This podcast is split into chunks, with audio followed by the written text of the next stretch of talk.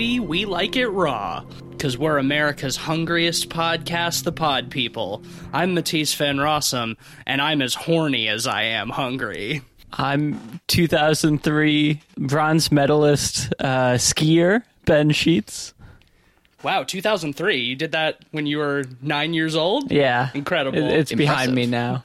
Well, all things bright and beautiful, all creatures great and small, all things wise and wonderful. Cleveland ate them all. I'm Cleveland Mosier. That's me. Well, this week we're talking about uh, my pick, and this is a film that I've been excited to talk about on the show for a while. Um, as I mentioned, this was one of my favorite films, one of my top 10 films of the 2010s. I don't remember what place it took. Go back and listen to those episodes if you care. um, but we were talking about the uh, Belgian film Raw. Uh, written and directed by Julia Ducournau and starring Garance Marillier, Ella Rumpf, and Rabah Nait Oufella. And it is, um, I would say, maybe the nastiest coming of age film ever made. I'd be hard pressed to find one nastier. Certainly one of the gorier. yes, one of the one of the more, uh, if you'll forgive, one of the more raw films. Deeply, deeply unsettling. Yeah. That's this movie. I Well- was deeply unsettled. Well, uh, why, why don't you why don't you expound upon that some? Like I've seen this movie a bunch, a bunch, a bunch of times. Ben, you've seen it a couple of times before. This is right? my second time. This is your second time it. seeing it, but uh, Cleveland, this was your first time. Um, As always, let's start with the first timer. That's right. How did you feel about this thing? Um, that's right. I, I um, I do go first every time. So let's uh, because well, am the when, first whenever, timer, whenever which is you're most first timer, which is every time. You're uh, baby. But I, You're I am baby. ba- as previously established. I'm baby. Yeah, I went into this knowing nothing, raw, if you will, uh, and How many times can we make that joke in this episode? Let's go. let's do it. Let's let's let's try for uh, as many as tolerable. Oh wait, too late. Uh, anyway, so I didn't know anything as per usual. I went in blind as hell, like a babe in the woods. I was quickly eaten by the wolves of discomfort that that are this movie. It's a dumb metaphor, but you get it. this movie was uncomfortable as hell, and Yes. uh, I say that I say that with love in my heart and and only praise. Frankly, uh, for me, it set out in what it intended to do with such masterful strokes. I couldn't see this movie making me feel worse with its subject matter. I think it just it it really hit the nail on the head. It tried to say everything it was trying to say magnificently. Yeah. And oh god, I don't think I can watch it again anytime soon. I loved it. I'm uh mm, it's going to be hard it's going to be hard for me to watch that one again. I was shaken by that film. It has been on my mind for days. It had a li- it had an effect on me. It, it had a real it had a real like tangible effect on me. I uh yeah, it's it's been at the forefront of my mind. Ben, how do you feel about this movie? I don't know if we've ever really talked Yeah, about I, it. uh, I know you. I know you know I, my I'm, love I'm for very it. hesitant to, you know, go too hard on it. I think this is a good movie. I don't think it's a masterpiece, Hmm. in my personal opinion. If you feel hard on it, go hard on it, dog. uh, Go raw well, on it. raw dog it. raw dog it, so to go. speak. Yeah. Um, I think the biggest problem I have with it is mostly structurally. Once it's revealed that there's a sort of cannibalistic tendency, it jumps from zero to 100 mm-hmm. and pretty much Sure. stays there. There's no real sense of tension in the build or the development, even with the sister. Well, I shouldn't say no, but it's kind of muted because it jumps so fast from one end of the spectrum to the other.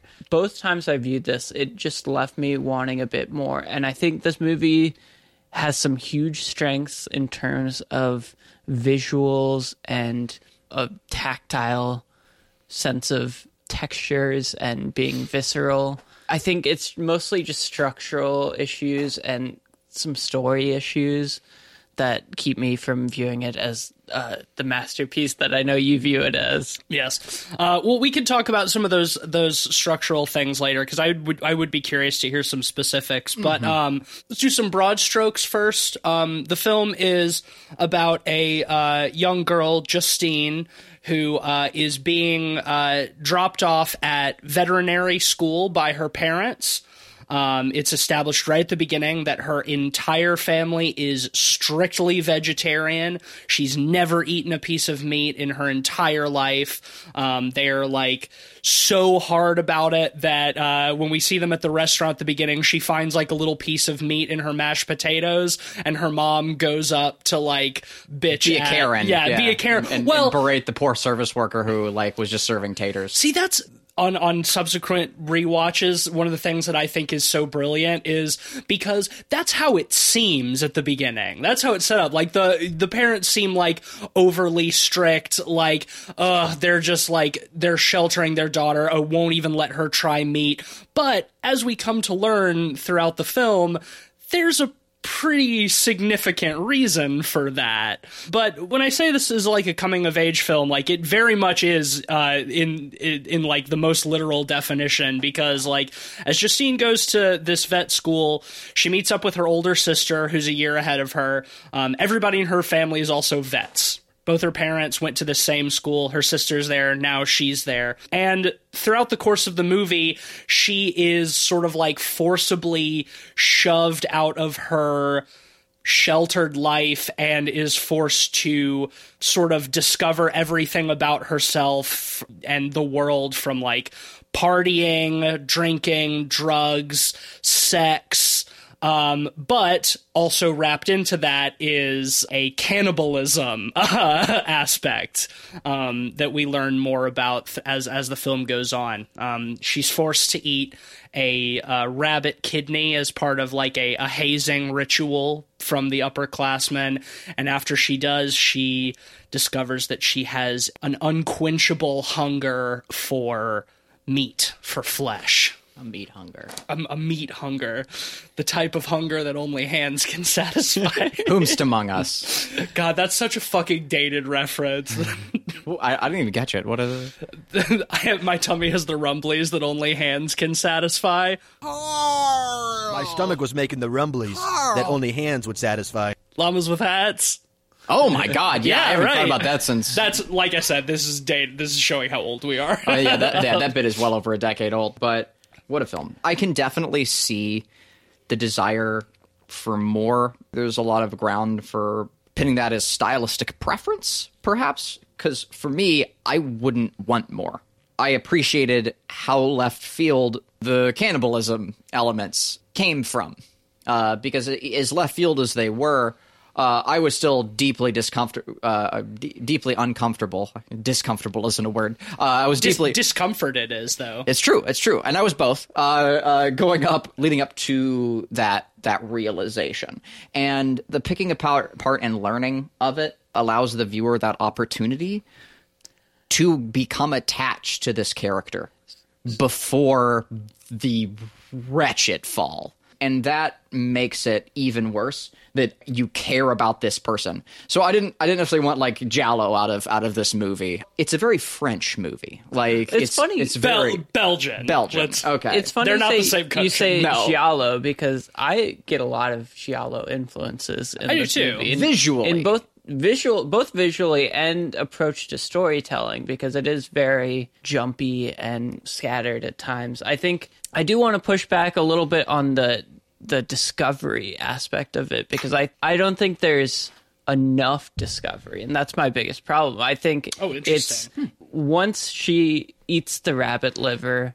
and breaks out and she starts eating you know raw meat essentially you Yeah. know what you're in for ah. at that point i feel like Sure. you know where that's that's heading and there is a bit of a sense of dread to it but i think i almost wish there was more of a build to Well- the actual cannibalism Okay, so he, see, here's where I'll disagree with you. I, I agree that if you see the, the the movie poster and like you you've seen the trailer at all, like it's it's pretty obvious that there's a cannibal element to it. I don't think that the film ever really tries to hide that. And I agree with you that like as it starts to escalate as she breaks out into hives and we see her like starting with eating cooked meat first and then we see her she's bought a raw chicken breast that she's just eating straight out of the pack. It's like yeah, we know this is this is progressing to a point where um, she's going to eat human flesh.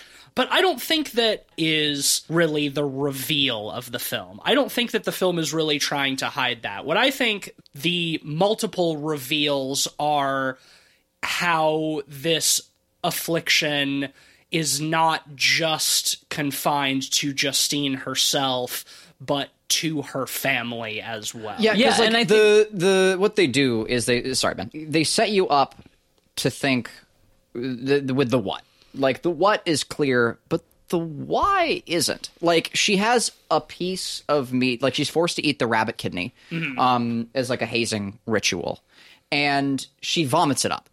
Like she can't handle it, and then she starts to go back for more and you know the direction it is heading but you can't really grasp it like i couldn't at least could not grasp it why yet.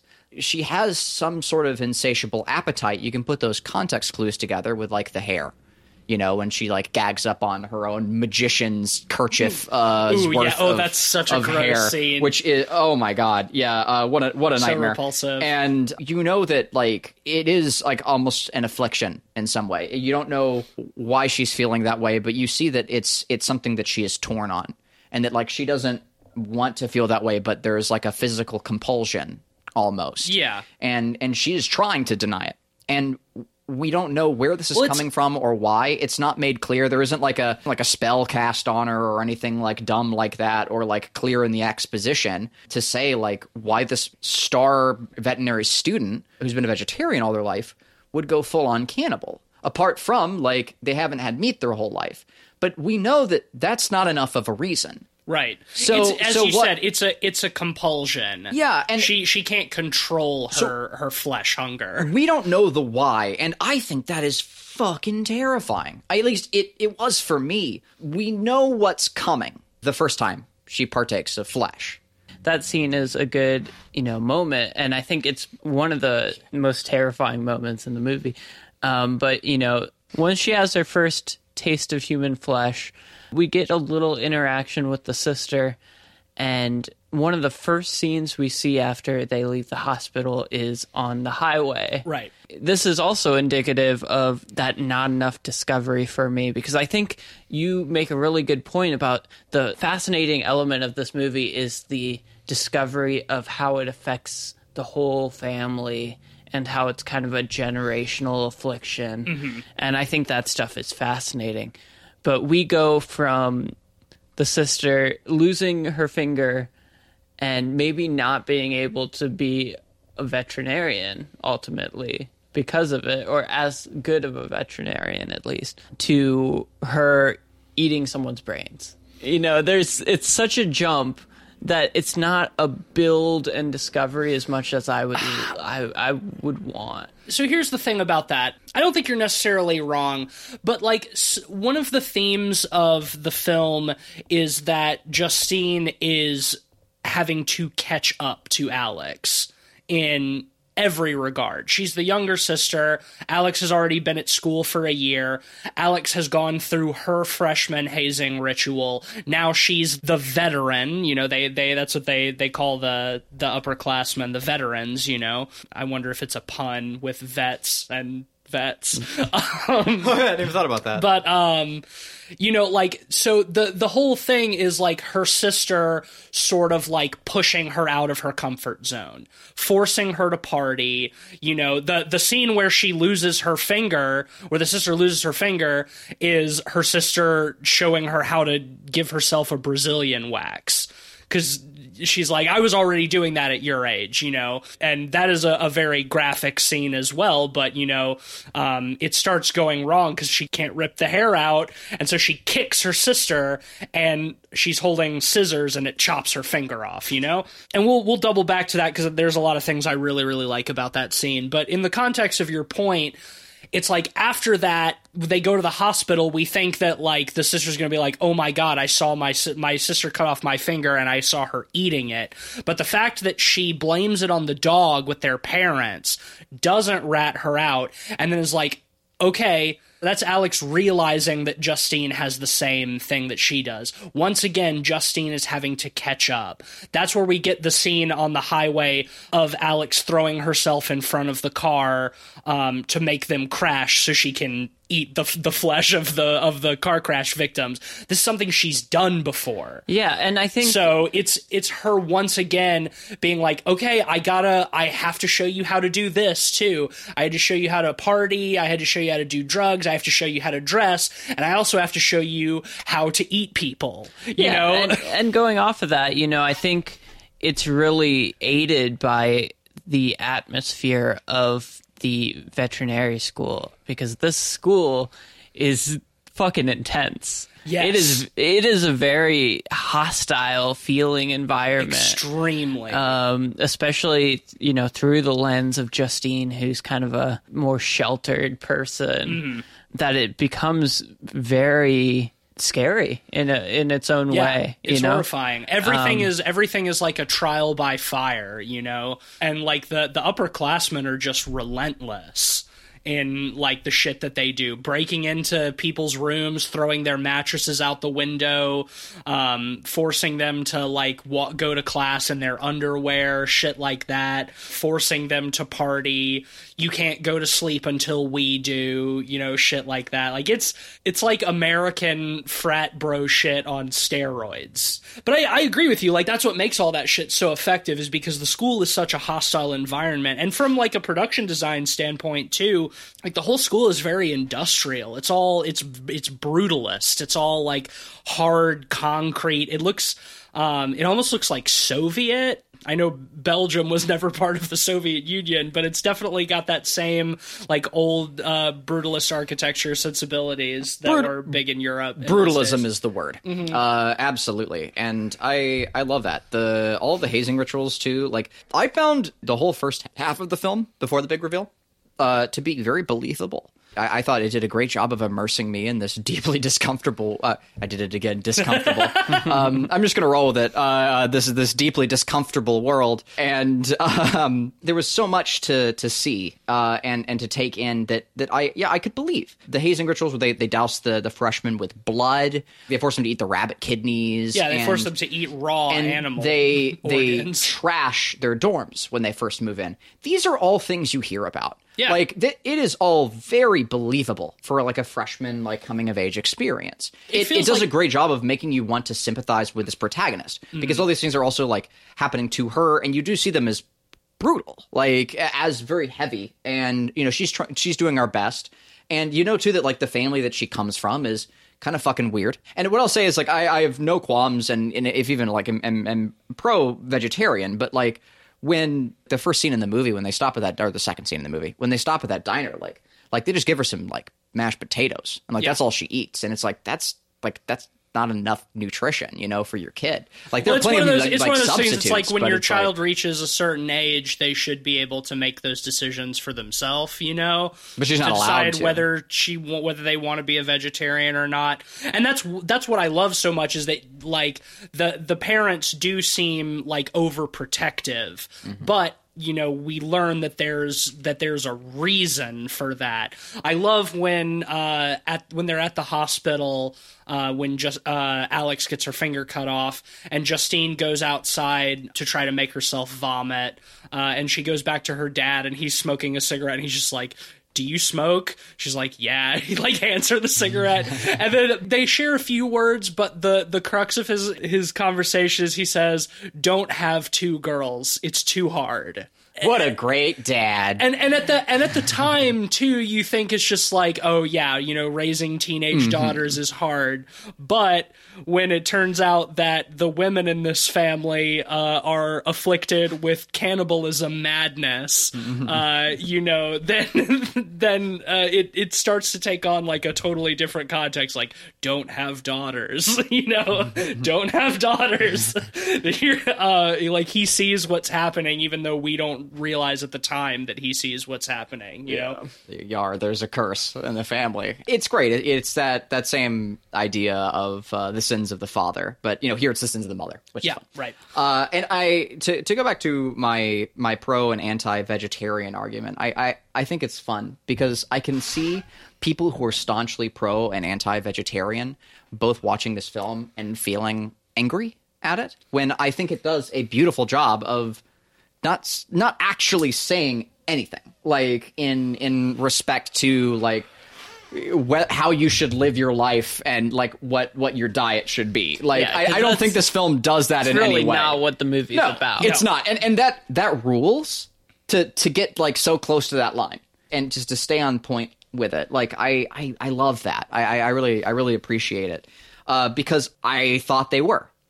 Because the film sets you up to think that that's the theme you know but it, it's not it's cannibalism Well, and and you know, But- th- like this this movie too, and I, I know we're kind of like narratively jumping all over the place, and I think it's kind of necessary in a in a movie like this that has like very well defined themes. Yes. but there's like a pretty significant theme of like acceptance in this movie about like accepting who you are and and like having to keep certain negative aspects of yourself under control but like using that as a means of like personal growth. Mm-hmm. Well, it, it's it's almost like a, a metaphor for addiction, right? In in that, like you have to recognize first, like you know, first step, recognize the problem, recognize who you are, that that is that is an issue that you have, that that is that is a, a concern, and and then take steps to mitigate it, and that's that's almost the moral of of this this narrative. You know, like she is, she isn't killed by an angry mob at the end, you know, Thank or, God, or whatever yeah. else. It's not you know, this isn't like a Frankenstein story or even a villainous drama. It's not a monster movie. Uh, Yeah, in which fact- I think makes it much more horrifying. in fact for the extremely graphic nature of so much of this film i think it has a body count of one yep. one person dies in this whole movie No car crash. We, oh yeah okay no you're right I, the kind of the car crash okay three people die in this movie well, there's another car crash at the very beginning, but that's uh, Oh, uh, yeah, we don't. We don't But- see. Yeah. Okay. So four people. Whatever. we don't know how many are in the car, but yeah, yeah, sure. um, uh, no, which I also wanted to play back to These because people aren't Hannibal Lecter, though. Is is my point? Um, Yes, yes, and it's a great point. Which I think is is definitely a, a worthwhile comparison to make when talking cannibalism movies. Even looking at it like in the, with the familial nature too. Like these people aren't the Sawyers from Texas Chainsaw either. No. That's one of the film's strongest suits, I think, is is like the way it handles the cannibalism. It's a compulsion, but the characters are not evil, you know? You could make an argument for Alex maybe taking a little bit of, of pleasure in killing the people in the car crash to eat them. Like Mm-hmm. there's you you could say that there's a little bit of a sadistic streak there, but with Justine, like definitely not. I really appreciate that. Like it's and and one thing that I think that is significant about this film as well is that like as a coming of age story, I think it's pretty rare that we get coming of age stories from a female perspective. Usually it's about like teenage boys and they're usually comedic. Well, you know, there is a another coming of age film, and I regrettably, once again, am baby, haven't seen it, but I, I- I do think it's it's worth bringing up for those that have on the podcast, which I, I'm almost certain is both of you, Carrie, Oh yeah. because Yeah, that yeah. that is exactly what Carrie is, as far For as I understand it. Well, it's also close in themes. And hear me out because I have I have an interesting read on both. This is Go for it. somewhat close in terms of coming of age to Spring Breakers. Yes, I was actually going to bring up um, Spring Breakers too. In in so far as Abs- my big read for this movie and its themes is kind of the story of repression and hedonism. yes. as kind of two ends of a spectrum. We see throughout the course of this movie the hedonism of the intense veterinary school and the cannibalism paired together, mm-hmm. and it spirals out of control. But you can also view both Justine and her parents as kind of how moderation can bring you to live with that. Mm-hmm. Whereas with Alex, it continues to spiral out. Well, yeah, they're absolutely you're no you're you're 100% correct. Like there has to be a happy medium because we see that the repression that these girls have grown up with leads them to as is so often the case with with kids who come from super sheltered families, once they get out on their own, they go completely overboard because they've never like had the opportunity to do these things before. They have no context for them. They have no sort of anybody to guide them in how to approach things like partying and sex and stuff like that. So they they just go crazy. And i think that uh like like the cannibalism is a metaphor or analogy for for that as well. And I'm so glad you brought up Spring Breakers because I think of Spring Breakers every time I watch this movie for that reason. And also just like the party scenes are very Spring Breakers. Even outside of just like the the obvious comparison of like the neon colors, but like the way they're shot, Oh, so good. the way they're approached. That first one when they first go to the party, uh, I I love that sequence because like it starts with us seeing all of like the underclassmen like crawling on their hands and knees like through the parking lot, just like in silence, like a herd of animals. It's the way it's shot. It's like very surreal and like eerie and spooky.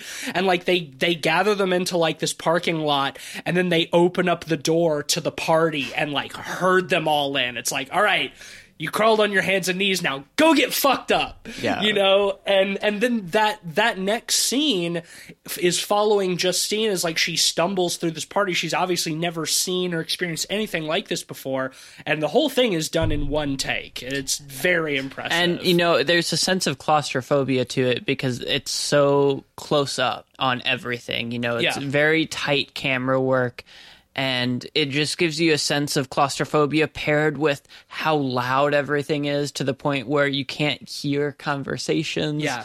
It's a very intense experience. It reminds me of the uh, two of like the uh, the the pink room scene in uh, Fire Walk with Me when like uh, Laura and Ronette are, are taken there, and similarly, like it's so bombastic. And one of the things I love about that scene is that they don't lower the music to allow you to hear the dialogue. Like Lynch put subtitles over people because the music is so loud.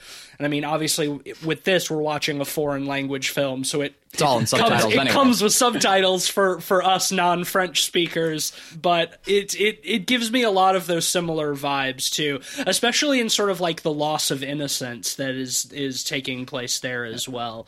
Um, it's a little bit less dark and raw than it is in that scene in Firewalk with Me, but No, it, it is. It is like a, a great. Uh, they're both great party scenes, though. And uh, what what I what I think is probably like I, I, the most impressive thing about that scene for me was uh, when after showing the whole party, we we've been brought through all the way to the back room where of the party, uh, where the sister is. Yep. We the camera pans over after their dialogue. And we see that the sister has like a, a German, a, like dog. a German Shepherd, Quickie, with her. the dog. Yeah, Yeah. and and this dog is just been so good, both like in narrative and also like production very wise. very well trained dog. What a good dog! Like holy shit, to be like so well trained to like sit there while like everyone is like partying mean, and moving and dancing it's around. It's a German Shepherd. yeah, I mean of Yeah. course, like like uh, uh, that's Like why the, that's the that's most the dog. like but, the best behaved when well trained dogs. Yes. Like um, but uh, it's it's it's impressive, like Yeah. regardless, because um, like you know, like animals get distracted very easily, and Totally. like even even well trained dogs, and so like like having like a crazy party scene like that, and getting the dog to like still sit and stay and follow commands is awesome, yeah. and it really makes like Justine's character like cool too. You know, you know when you see a character with like a well trained dog, like, that's a cool person. Oh, you know? Alex. Alex, sorry, Yeah. that's right. I, I, I, I get them mixed up. And the hazing ritual leading up to the party too, like I love it for the sake of world building. Like you said, they're crawling on their hands and knees like animals. It's a veterinary school. Yeah. The themes, you know, of cannibalism like are almost primal in nature. But what I like is that it all makes sense in respect to world building as well. Like at this veterinary school, the first thing that happens is there uh, their dorms are stormed, and all their possessions, their beds, all that stuff, are just thrown out Thrown the out the windows. window, yeah. And it's that it's that idea, like it's, it's almost cult like, you know, of like throwing away your worldly possessions. It's a dehumanization, just like all hazing rituals. It's yes, a, it's a dehumanization. and and, then you know they have to like walk on their hands and use a subservience. But what I think brings it around is you know that it ends in a party. Yeah. that their things are not lost; they're just thrown outside, just just to scare them. You know, essentially. Sure, like, but but even Um, It's, so, it's still like, fucked up. Like I'm not, I'm not justifying it, but like within the world, it's cool. Yeah, Uh, but- well, but it's, it's a nice, IRL, it's a nice terrible place idea. to end it. Don't it do that. becomes it becomes like less. It's it becomes somewhat less sinister. You know, when it's like, okay, you've crawled through the parking lot, you've had all your shit thrown out the window, now go party. But at the same time, they're also being forced to party. They're not allowed to leave. You know, they're they're they're having drugs and alcohol and sex like forced upon them. So you know, there's a there's a darkness to that as well.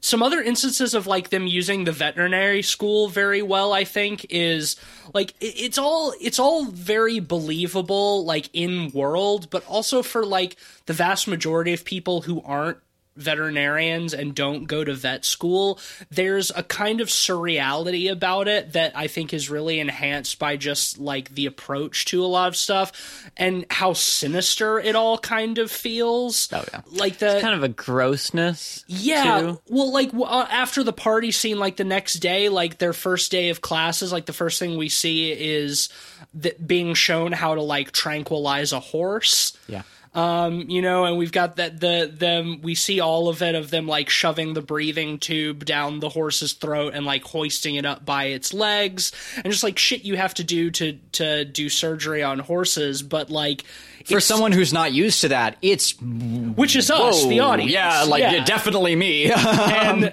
uh, it's it is deeply unsettling. Which And is- later they have to dissect. They have to dissect dogs. And there's the part where she walks into class late, and there's just a cow in the classroom with like an ultrasound hooked up. And it's just like all of this stuff is like it's perfectly realistic within the within the confines of the film, but from like the audience's perspective, it's so surreal and otherworldly to me. And that's why I feel like the tension is so well ratcheted up. And when we get to the full on cannibalism, I'm already at peak. Like I, I was already at peak personally. And again, I, I, I think there's a lot of justification for that, and I'll, I'll let you chime in on that in a second. But like having to see a lot of those sequences was so much of enough for me. Like when she goes to visit Alex and like she's just got her entire arm like up a cow's asshole. yes, Yeah. I was, I was going to uh, mention that. Like Christ Almighty, like deeply uncomfortable and unsettling. But it's all presented to us as just veterinary school, and and we know for people who that's work why. with large animals, it's totally run of the mill. Like Right. farmers have to do that kind of shit too. Yeah, absolutely. But like for us, uh uh no, I am not used to seeing that. Um, and Not which used to is seeing somebody shoulder deep in a right, cow's which asshole. which too is why the school does the hazing rituals that it does, like the bathing them the students in blood, making them eat kidneys and stuff. It's to get them like on that to harden level, them up, harden yeah. them up for when they have to do things like tranquilize a horse and put a tube down its mouth. Because here's the thing about horses: if you do that process wrong, it will kill you. You can't fuck that up. So like those hazing rituals. Or to get you ready to, or to get you ready to have to cut open and dissect a gold, like a again, golden I'm, retriever. I'm not know? justifying hazing rituals, uh, but like you can see the logic in it. like, and w- uh, whether there's a better way or not, like is is off the table because it's a fucking movie. But like within the world, like it it works so well. Yeah. And by the time we get we get to the other events, we've already seen so much. And yes, it's not from our protagonist, but again, that's what's so cool about it is like I get I get to feel for our protagonist up until that moment. And then, you know, my the rug was just pulled out from under me and I loved that. I I thought, yeah, and and so in that respect, I, don't adore the pacing. For But- me, for me, Justine I is see- never Justine is never wholly unsympathetic. Like it definitely becomes a little bit harder um, after watching her eat her sister's finger like Yes. a fucking chicken wing, um, which uh, is so well done. But I never stop like feeling like sad for her, kind of to an extent. it's interesting because she's never, you know, unsympathetic, but she certainly is unlikable.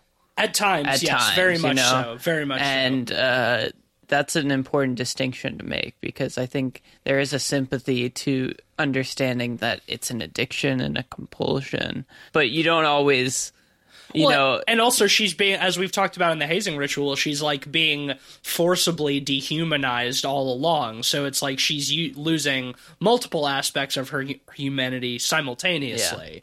Well, and I think the veterinary school, you know, really primes you for taking a very odd view of bodies and flesh in this mm-hmm. film, you know. I think the the the priming of having, you know, all of the the freshmen crawl on their hands and knees is a great, you know, example of that. And I think through that you get kind of into the mindset of Justine Yeah. in some ways. Um, and I think that's part of the reason this film works so well in terms of atmosphere and vibes, so to speak. It's a big vibes film. Bad vibes most of the time. Yeah, it's vibes. yeah. This movie's They're big, vibes. they're big vibes, big bad vibes. But I will say, I, I don't see Justine as particularly likable in much of this movie. Interesting. um, just because uh, her compulsion is so intense that paired with the dehumanizing nature of viewing bodies and you know and flesh in this film it really kind of distances the audience at times See, I I disagree on this respect. I think I think um, it can. It could distance the audience. It distances you personally. I, I relate very strongly to that that concept of like the Greek root for the term sympathizing, being I suffer with you. The, the cannibalism is shown as a hardship for her, especially like with her like gagging on her hair. Like that sequence where she like vomits up her hair again is painful for her. Eating the rabbit's kidney is painful for her. So much She of the film is painful for this, her. The actress is so good at showing guilt. She does not want to be there, and she feels a need. And it's why I would love to talk about sex. let's do it. Let's do it. Let's talk about sex. And uh, the comparison that I have, and where I felt like vibes of sympathy, that idea of growing up in a Catholic household and being terrified of masturbation, right? Where you are told that like anything like that is dirty, it is wrong, it is not to be done, and you are finding any opportunity to deal with your own physical needs and compulsions. right. Right. Because you're going to do it, but then you're going to feel guilty about it afterwards. Yes, and and the sex, good old Catholic guilt. and sex and well, well, Catholicism is not played up in this film, and, I- and I think it's for No. the better. I, I, I do. I, I, I think it's for the better. There's Um, not a religious aspect of this film at all. it is not, but sex is. Yes, very and much. uh, because it it's is just pla- as it's just as much a sexual coming of age story as anything else. most definitely, and and that comes into play. Uh, in respect of her still being a virgin, and it is a parallel to how she has not eaten meat, right? Right. It, it is used as a as a comparative there. Like uh, she has not had sex, she has not eaten meat, and it is an equal discovery. Well, there. and she man, goes to to do college. you, do you to the think the, extent- dad uh, every time he gets head it's like ru- playing russian roulette for him Jesus. Uh, yes. Also, Christ. But yes, I've not, I would not have thought about that, but yes, yes. Oh my God, right. man! damn Uh, shorty Okay. damn damn damn, Shorty. Oh, uh, lol. Uh, but uh, I, yeah, also yes. Uh, uh, yeah. Uh, But that is that to- the direction we're going. But but to, to, bring it back to yeah. the To go back to your point, Cleveland, I, I think what you're saying is absolutely spot on, and I it's it's to the extent that her burgeoning sexual desire and her burgeoning craving for flesh Cannibalism. become intertwined. Yeah. That she is at a certain point unable to extricate themselves from one another. That, like, when she is sexually aroused, she has the hardest time, like, not taking a bite out of somebody. It's like, the extent that when she has sex with her roommate later, which is her first time. which is her first time, uh, her gay roommate, too, which Mm-hmm. is his first time having sex with a woman. Interesting stuff there. Well, play. it's great because it's about stigmatas, right? Right. Like, uh, yeah, and but she's she's trying to bite him and he keeps like pushing her off to the extent that like at her moment of orgasm she bites down on her own arm Yeah. hard enough to draw blood that she like takes a chunk out of her own arm.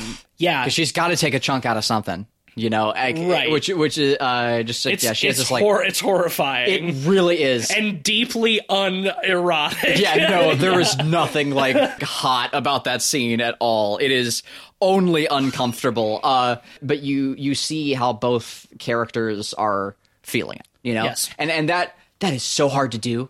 That is really difficult to pull off that way. And I yeah I I, yeah, I have such I have such respect for this film. Like in that, I don't know if I can think of a film where I have seen someone uh like like a, a character with villainous traits like cannibalism like evil traits. You know we'd say like cannibalism Quote-unquote, or yeah. murder. I haven't seen a serial killer film or, or anything like that where i have been made to relate with them so much. And that is probably the most deeply uncomfortable thing about the movie is that when the sister when alex is trying to give justine a brazilian and justine is is in pain like and she kicks and the scissors fly through the air or the scissors fly off and cut off Cut her off sister's Alex's finger, finger, yeah. and she passes out and that moment where she stops and I, I think I was even like shouting at the at the screen because it was it was getting to me so much. I was just like, "Oh no, I know what's happening now!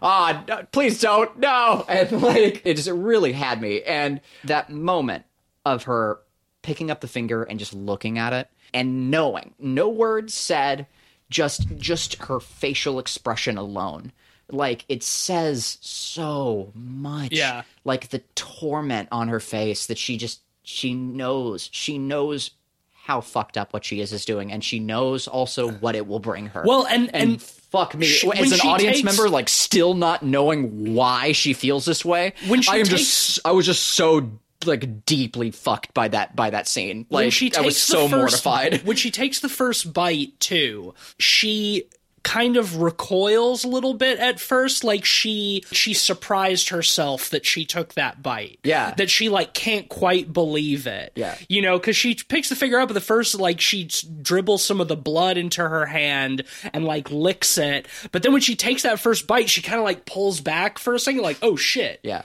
I just I just bit a little bit of my sister. Let- let me tell you something. off, Let me tell you something. And then she just dives into it. tell me tell me you didn't feel the same way the first time you tried to jack off right like there's that sense of guilt and fear and like you're like what am i doing what is this wait why does this feel good it shouldn't it's i'm not supposed to do this you know and like it- she she reacts like like in such Yeah. a and again it is like that that you're coming from. that Yeah, thing yeah, totally. like like discovering your sexuality normal good healthy or all on the same page here cannibalism isn't it's a perversion of that and the relatability within that perversion of it is what is so fucking scary how the fuck do you do that in a film how do you like translate those ideas on on such an emotional level I was absolutely mortified, and and when like the the fucking organ line kicks in, and she just goes like The fucking- score is very Yeah, she just yeah. goes ham on that finger. Like I was, I was just like trying to find the deepest crevice in the couch to hide in. Like I was, I was so horrified. Well, and that sinking feeling, because it's her sister's that finger. sink, that sinking feeling you have throughout that whole scene as she, you know, contemplates and starts eating, turns into a full-on knot in your stomach when you see her sit up. The her sister, sister sit up in the background. God. Yeah, because so much of the like, there's such a that that shot is so long of Justine just sitting there like eating, and you can see the sister passed out on the floor in the background. And it's like the whole time it's just like she's gonna sit up, she's gonna sit up, she's gonna sit up, and then she does, and like the look on her face when she sees that, and it's like that's that is why I think the reveal of the sister also being a cannibal because at this point we don't know that this extends beyond Justine is so well done because the look on Alex's face when she sits up is like one of like astonishment and horror. And like to see her younger sister eating her finger like once again like a chicken wing. Like that's how she's going at that thing. Uh and it's just like you think like oh shit this is gonna be like this is gonna be catastrophic and then to have her like at the hospital be like oh yeah they couldn't find the finger because the dog ate it and to see like the look on justine's face and then after that be like we need to talk and then walk out to the highway It's been a long time. like oh since- it's so good It's been a long time since I watched a film and like the plot hit a turn where I said to myself, "We're only halfway through this. Why is this the end of the movie?" like what's going on? Like I was yeah, like it really it really did. For as much as you see her like pushing towards cannibalism, the rug was totally pulled out from under my feet with with like the sister setting up. Same time- like and when- that's first that's time I watched it works. for me too, yeah. Because if it was just if it just ended with her with cannibalism and then she moves on to the next host, fuck that would have that would have really like Yeah. like like uh downplayed this film. Eh, But but that's what really brings it home. Like that's what knocks that ball out of the fucking park is the the sister seeing it, is witnessing it and her covering it. Because then you are you you have had some questions like obviously answered, you know, like is she and when is she going to like revert to cannibalism? And now you're asking not only why, but why is the sister covering? Yeah. You know, like beyond beyond the obvious, like it's her sister and like, you know, she's gonna want to help her get better. But that was made it's clear like, very oh, you you also have an insatiable craving Yeah. for human flesh. That's made well, clear I guess very I'm gonna. I guess I'm gonna have to show you how to take care of yourself in that regard too. it's- gonna have to show you how to get a ready supply of human flesh. It's it's fucking great because the film opens with a shot of that same highway. That's you know like you know like beautiful Belgian, not French, Belgian countryside, and the road is lined by trees, and it's field on the other side. And we see a car driving down it, and a figure in the distance leap out in front of it, insurance fraud style, and the car crashes. And we don't know why. We don't we don't know anything else. And then titles, and then we see our vegetarian character. And I made a joke, I think, during the diner scene with like when she gets the potatoes and her mom's being a Karen, and I'm just like, yeah, man, you know, if my parents were that shitty, I'd probably want to throw myself in front of a car too. You know, like making a, you know, making a a, a, a poor taste joke. that's- but uh, like, That's the thing. The film sets you up to believe that that was Justine at the beginning. yes, but not. it's actually It's Alex. Yeah. And that rules. And I, I like That I like that reveal too because rules. because she takes her to that same highway like that is her killing ground. because Uh, you think okay the logic that that that uh, imprinted on me and it's very open so I'm, I'm sure it can be read many ways but but the logic it imprinted on me was our character is going to go through events so drastic and so dire that they are going to want to throw themselves in front of a car Right. and I could not have been more wrong in all of the best ways It's a great subversion. Oh, a it's, great so subversion. good, and it sucks, and it's horrible, and I never want to see this movie again. But man, it's so good. I want to watch this movie again right now. Nope. uh, s- uh, sign me out. But you know, one day I'll watch it again, like when I want to show it to someone I care about. But good gracious, I I just I can't handle it. And wow, props to the film on that. Well, let's let's talk a little bit about sort of like the culmination of all of these events. There's a couple of uh, important scenes at the end that I think are very well done. There's absolutely like a jealousy thing going on between Alex and Justine. Like they're close, but they also have kind of a fraught relationship. Alex gets pissed at Justine and gets her super drunk at one of these parties and plays a, a quote unquote prank. It's pretty horrible on her, uh, where she they end up in the morgue and Justine is like so drunk she cannot even stand up and Alex is dangling a corpse's hand over her and being like, "Jump, try to bite it, try to bite it," like a fucking dog. And the whole school is there, and they're all filming it and shit. But it leads to uh, a, a fantastic scene where Justine goes to confront Alex, and they fight, and are like biting chunks out of each other like while they're fighting. And like that the, the scene is is done really well in and of itself but what i think is so powerful about that scene It starts as like an eye for an eye thing, Yeah. right? It's like, well, you took a bite of my finger, so I'm going to get Yeah. some of your cheek. yeah alex bites a chunk out of justine's face justine and well Which there- is clearly why, like, Alex got the video to begin with. Yeah. Is like she felt some resentment because it's like, like, damn, you, better- you, you know, you ate like- my finger yeah, Yeah, it's like I was gonna teach you how to eat people, but not me, dog. Like, come on, fam. You know, she feels bitter and angry about that, Uh-huh. and so like the the fight starts with with Alex taking a bite of her cheek is an eye for an eye, and then and and well and there's there's like while they're fighting too there's a great moment where they're sort of locked together where they each have the other's arm in their mouth like their forearm they're they're sort of like turn like it's it's very dramatic. Um but like the rest of the school everybody who else is there they all start like crowding around this spectacle because that's what it is and pulling out their phones and filming it like look at these two crazy girls like fighting and like biting each other. And like what's so good about that scene is that it ends with Alex and Justine like standing up with like their arm around each other and realizing that they are like the object of scrutiny and the fight turning into a sort of like bonded bonded moment because they realize that like they are the same. That like even though they're mad at each other that they've like fucked each other over that there's been like this rivalry like they together are more alike than anybody else around them. So it's like there's that that familial bond and like that scene that that shot of them like standing up uh just like bleeding from like various bite wounds with their arms around each other where they like stumble off uh, is is I think very effective. A lot of red flags That for sibling- everyone watching. Oh, absolutely. and also that sib- I, another thing I think is great is that that sibling bond falls apart uh, right after that too, pretty much um, with the the the climax of the the end of the film. Justine brings Alex back to her room. They bandage each other up. Justine puts Alex in her bed and goes to sleep in the bed with her roommate. You've got that moment too, like where she walks out of the room and she takes the key and she almost locks her sister in that room. She almost does.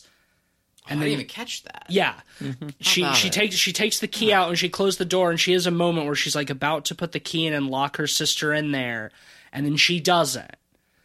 She wakes up the next morning next to her roommate, part-time lover, full-time friend, um, Adrian, uh, who's a great character that we haven't really talked about. Um, I don't know if we have time, but um, they, they do the same thing with A- uh, just to summarize really quickly. They do the same thing with Adrian that they do with uh like with vegetarianism or sexuality. Like with him, it's like very specifically like homosexuality and like how he's viewed, and that like by him like sleeping with her, like he has to confront a part of himself that is, oh, I'm am I not all gay? You know, and like Yeah. there's something. Well, you after know, the there's first a lot time to do they, with that. after the first time they sleep together, there there's a, a The moment where they're they have an argument where the, he's like acting strange, and she's like, "What's going on?" And like it ends up with him storming out of the room and being like, "I I didn't spend twenty years in hiding to start fucking girls now." And, you know, I'm just like, dude, it's all right. be- It's okay to be bi, man. You know, that's it's all right. That's a that's a lifestyle choice. You know, you're you're cool. No one, no one's gonna judge you. It's fine.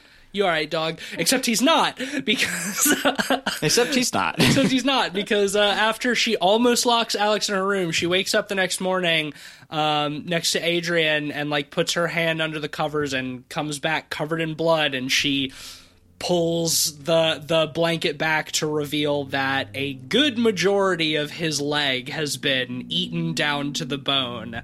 And I love the reveal of that too because she of course immediately thinks that she did it in her sleep because she, you know, she knows that she can't control this compulsion. Because like the hair eating is assumed to be in her sleep. Right, exactly. Yeah, she's been eating. She's been eating her hair in her sleep. Right. Um. So she thinks that she has killed Adrian in in her sleep, and she's you know that that moment is is great where she's like she's like slapping his body and saying, "Why didn't you fight me? Why didn't you fight back? Why didn't you hit me?" And you know she sees a a stab wound in his back that comes from like his ski pole, and she thinks that she does it until she looks over and sees Alex sitting against the mini fridge, catatonic. With her eyes open, she's awake but unresponsive and just covered in blood all around her mouth. And uh, yes, that's when she uh, takes her into the bathroom and washes her and, and gets all the blood off her and everything. And Alex goes to jail. yeah. Maybe I missed it, but why exactly was what was the reason for her being catatonic?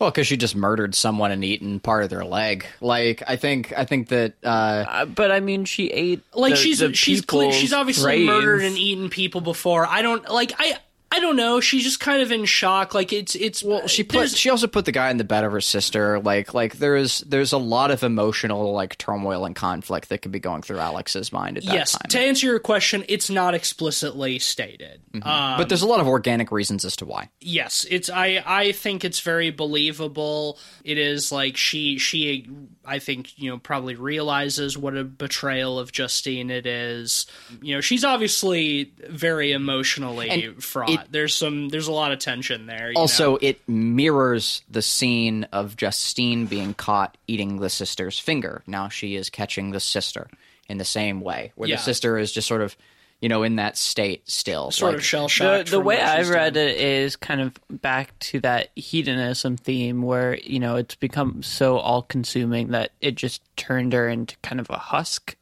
Um, i think there's some of that to No, an yeah, yeah, extent. It's- yeah it is an think so. addiction. Yeah, I mean, she's she obviously killed and ate part of Adrian like partially out of out of spite. Like there's that Yeah. that's very obvious. Like despite the fact that she and Justine sort of made peace and bandaged each other up, like there's obviously still some sibling tension mm-hmm. there that is unresolved. Well, is resolved by her killing and eating her boyfriend, you know. Um and uh and you know after that we get the the the final couple of scenes where they're visiting Alex in in prison um and she's still kind of subdued um not catatonic anymore, but sort of moribund. But worth noting is the the very final scene um, and the final shot specifically, where everything sort of comes full circle.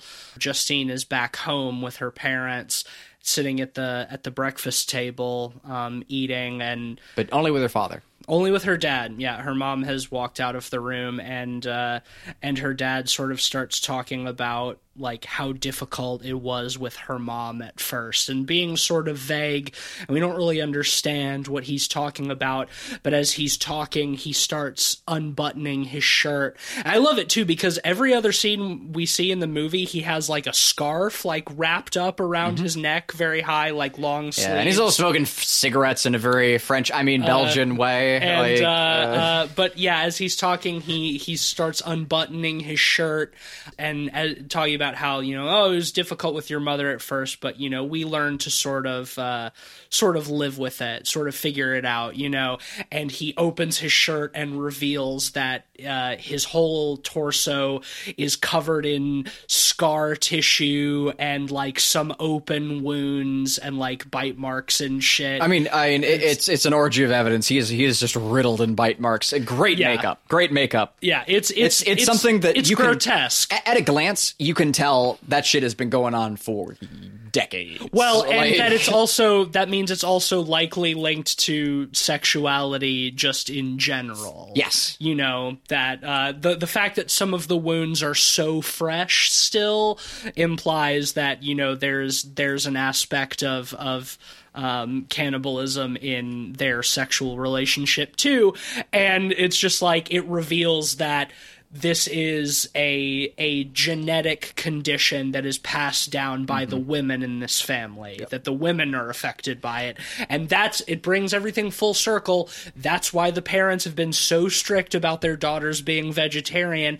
But there's still something to be said for being overly repressive because how much could have been avoided if as their children were coming of age them explaining to them like hey so there's kind of this thing that the women in our family have where if they eat meat they start trying to eat people when they get horny. So uh like there's there are ways to deal with this and let's go over how to do so. But instead they're just like nope you're not allowed to eat meat moral of the but it's story. like, what do they expect to happen when they send these girls out into the world? Yeah, well, it's it's again, it's Exactly idea, what happens. Like where it's like you're you're so scared of your own sexuality that you repress it in your kids, you Right. know. And what's the moral of the story? Have the fucking birds and the bees talk, you know. Like make Right. like make make that shit like like an education thing. Deal with it. Like Educate your kids. Yeah, like for fuck's sake, like have the talk i- is really what it all boils down to, which is awesome. I really like that that uh, you can you can believe that the the parents you know didn't bring it up. The only like element of fantasy in this film is this idea of like a cannibalistic lineage, and it's great because it can be used as a metaphor for all the things we've we've discussed Right, on exactly. the podcast, Yeah. and fan fucking tastic, frankly, front to back. Are, are we ready for Yeah, rating? let's rate this thing. Uh, I'll start because it's my pick. Um, I mean, just considering how much I've always talked up this film and my general fervor for it, probably no surprise to anybody that this is going to be a, a perfect five out of five for me. I can see why this movie would not be effective for some people, but for me, as some anybody who knows me knows I have a spot a soft spot for cannibal flicks, and I think this is a really good one because I think it has a lot of really strong themes. It's a extremely powerful coming of age story. It's a completely unflinching film that forces you to look at things that you do not want to look at. Um, and I, I just think it's a masterpiece, top to bottom, acting, directing, cinematography, score, all of it. Uh, yeah, it, it's it's five out of five for me. Well, I I I mentioned earlier that I do have some issues with the discovery aspect of the movie and the progression of this movie, but I will say, on a positive note, I think what this movie lacks in some of that aspects, it makes up for in atmosphere mm. and bad vibes. I don't think it's a perfect movie. I think it's a very good movie. And However, okay. totally and fine. I am very interested in seeing what this director does next because I think they have a movie coming out later this year. Ooh, does she really? I actually didn't know that. Titan, I think it's called. All right, Um, I'm interested. Is it but- like Titanic, but but it's less icky? Or maybe it's More icky, Attack considering on the director. Oh, I would. Oh. No, uh, no, we're not no, going no, there. no. Steering the conversation away from Animu. There's so many funny things I can Weed say. but all right. Patrol. um, yeah, I'm gonna give this a strong three and a half out of five. Oh wow, okay. Um, leaning on four, but I'm gonna give it a three and a half. Still worth checking out. with a bit of a caveat, I, I'm going to mirror Tease's. I there have been other times in the podcast where I have come across a film where I've acknowledged uh, it was very effective and it hit me very heavy, but almost too heavy, and I've reduced my score, like because it hit me on a personal level, and I just it it, it just made me feel like too shitty to to want to give it a five out of five. Sure. But this time, I'm not going to do that. And uh, largely, too, because I think like the, the personal levels that it hit me on were less like deeply personal and more like just like on a human level personal. And I, I don't need to really explain my rating system. It's mine. Y'all can deal with it. It's, it's my moon logic. God damn it. And I'm going to give it a five out of five. I don't want to see it again for a very long time because I don't like feeling that way at all. I want to. I just want to watch happy movies for a minute. Can can we? Can we please? Uh, I just. this is I a just need- horror podcast. What are you talking we about? We can watch fun horror. Like there, we we we can do that. Like there there are other. All right, I'll just for a moment, come- I'll try to come up with something I just I need to cleanse my palate after this this deeply rich and delicious wine. But I, I need I need I need some water just just to like to breathe for a minute, guys. Uh, it hit me really hard, but it's a very good wine. Uh, so I'm I'm gonna give it a five out of five, but but god damn with a with a big old yeah, it's a five out of five with just a big old goddamn in parentheses. I need a break. I need I need to breathe. That was a good movie, but goddamn. Well, next week. yeah, well, hang on. Uh, that'll give that'll give Raw an average of four and a half out of five pods for us. But yeah, I'm sorry, Cleveland. Um, if you're It's looking if you're looking for a good time, not extremely dense uh, and hard to process film that makes you feel bad, then. Uh, I don't know what to tell you about next week, pal. Um, oh. we're gonna have Katie and or Sarah. Uh, maybe, hopefully both. I'll just watch Total Recall again in my own time and just palate cleanse. Oh, it's Total. Recall fucking rules. It- that's that's a whole other slaps. story. But uh, po- point, it's a, it's a dumb fun movie. Uh, but though that said, I do want to say preemptively, so no one gets any dumb fan theories in their head. Uh, I have an extremely busy work week next week, and if I don't show up for the podcast, it is 100% because of that, not because I don't want to show up because it's another heavy movie. I love heavy movies. I can totally handle it. I'm a big boy. I might not be able to make. it. We'll see. Well, I don't think we even said what it's going to be next No, week. and you, and you need and you need I don't, be but I, I can read a vibe. And, And uh, you need to you need to be there next week regardless because you need to see this movie. Uh, but uh, we're going to be talking about the uh, the film, the 1981 film Possession uh, by Andre Zulawski.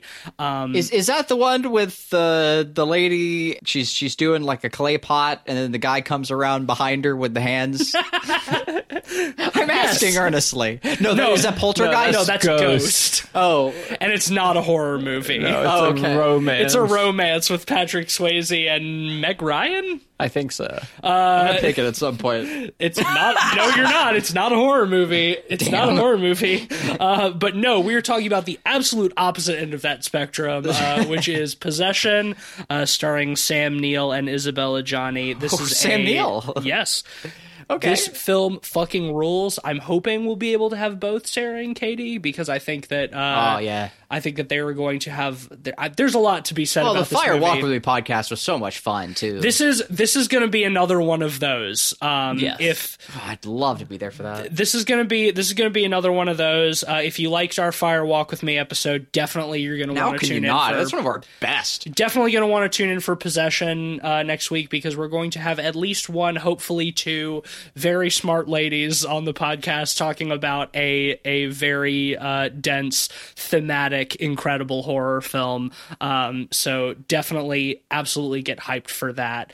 Uh, Cleveland, do we have a sponsor this week? Yeah, uh, this the sponsor. Uh, oh, yeah, it, it's it's uh, corn cornmeal sun, the the finest producers of uh, vegetarian uh, human uh, replicant meat.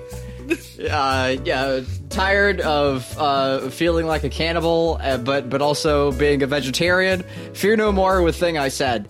Get get it and and eat it and and it's all plants, but but it, it tastes like people. It's uh, it's the vegetarian. It's the tofu. Soylent Green Get is people. Get your uh, get your uh, uh, uh, Soylent Farms. Uh, uh, oh, Soylent Farms is good. Yeah, get your Soylent Farms. That's what it's called now instead of the thing I said. Soylent is an actual company. They do not actually sponsor yeah, this yeah. podcast. But Soylent Farms isn't, I don't think. So fuck them. Uh, uh, Soylent Farms is uh, the, the the thing, and get it, and uh, uh, it's. It, it is it's it's it's like tofu but but tastes like man flesh you get it that's the joke here we go All right. Well, that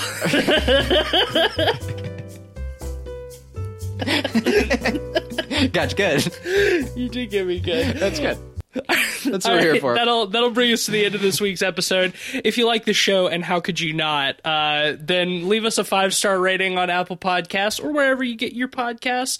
Leave us a nice review. Help us work our way up in those numbers. We appreciate it, and we won't eat you if you do it. But if you don't, we will. Damn, shorty. It's all right. Okay. I wasn't. I wasn't made uh, privy to that beforehand, but okay. We're eating anybody who doesn't give the podcast a five stars on F podcast. I guess, I guess that's what we do now. I, I had no say in this, but If- I, I gotta gotta follow along. So, so you better do it, or we're gonna come eat you. and not in a good way. and not in a good way.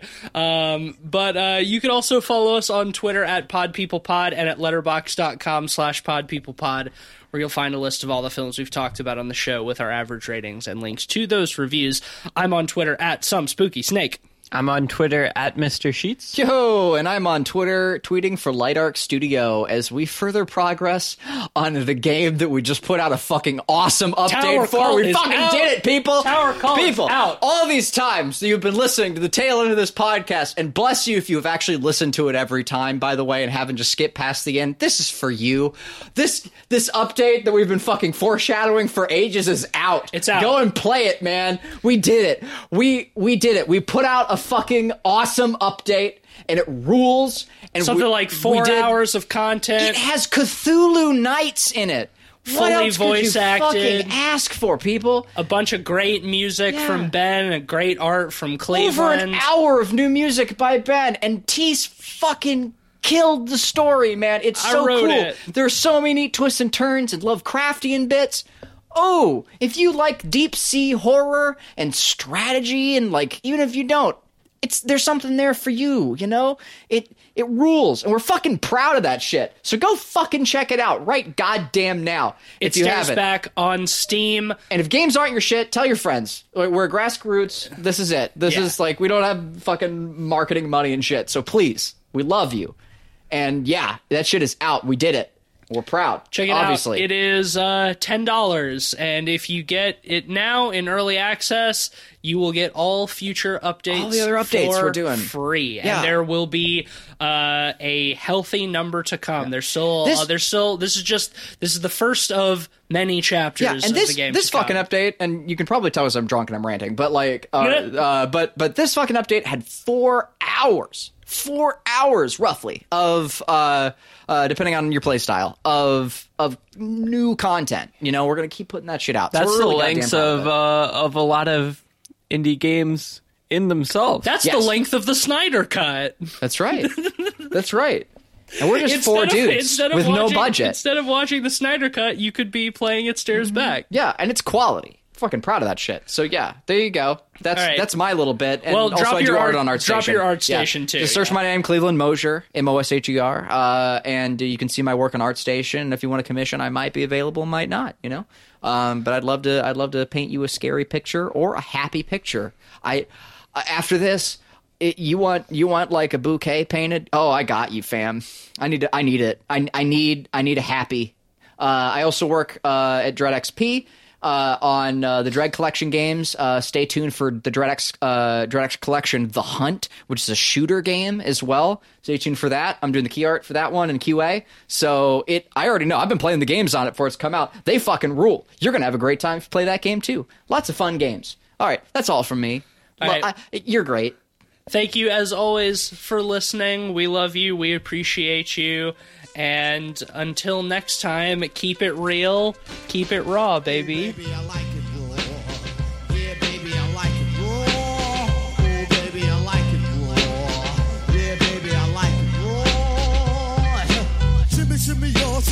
Shimmy, yeah.